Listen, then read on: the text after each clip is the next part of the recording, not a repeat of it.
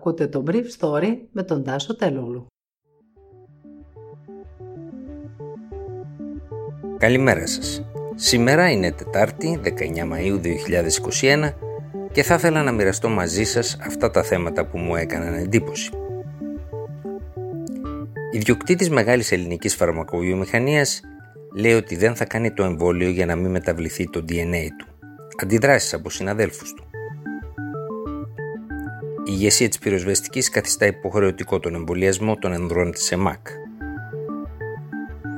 Η Ισραηλινή ηγεσία περιμένει κατάπαυση του πυρός στη Γάζα τις επόμενες μέρες.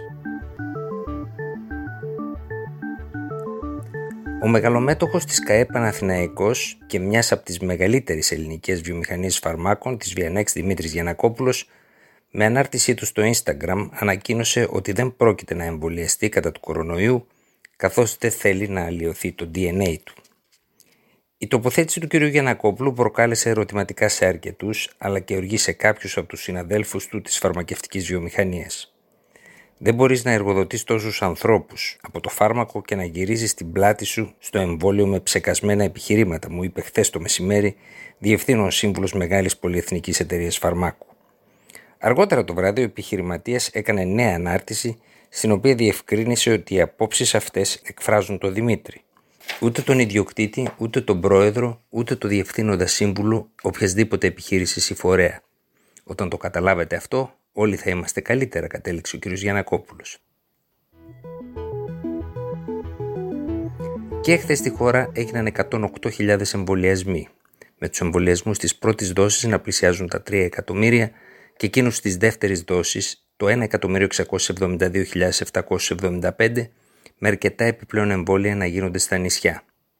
Συν 329 στην Πάρο που έχει φτάσει τους 3.575 εμβολιασμούς πρώτης δόσης και 2.369 πλήρης εμβολιασμούς συν 278 εμβολιασμοί στην Ικαρία που έχει φτάσει τις 4.305 εμβολιασμούς στην πρώτη δόση και 2.578 πλήρως εμβολιασμένους και τις 4.000 πρώτες δόσεις στην Άνδρο με 1.796 πλήρως εμβολιασμένους.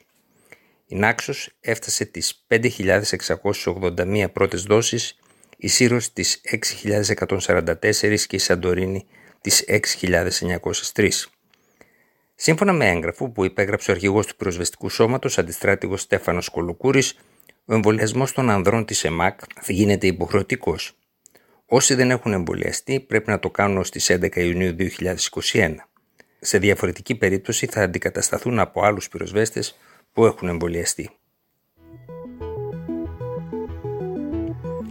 225 άνθρωποι είχαν χάσει μέχρι χθες το βράδυ τη ζωή τους από τις συγκρούσεις Ισραηλινών και Παλαιστινίων, ενώ στρατιωτικές πηγές ανέφεραν ότι η επιχείρηση από την πλευρά του Ισραήλ θα ολοκληρωθεί τα επόμενα 24 ώρα.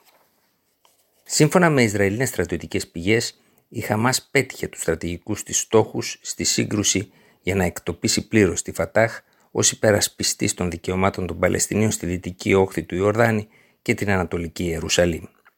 Οι Υπουργοί Εξωτερικών πάντως της Ευρωπαϊκής Ένωσης απέτυχαν χθες να συμφωνήσουν σε μια κοινή εκτίμηση για την κρίση εξαιτίας των Ουγγρικών αντιρρήσεων, αν και ο Γιωζέπ Μπορέλ, ανώτατος κοινοτικός αξιωματούχος για τις εξωτερικές σχέσεις της Ένωσης, είπε ότι υπήρξε συμφωνία για την ανάγκη κατάπαυσης του πυρός.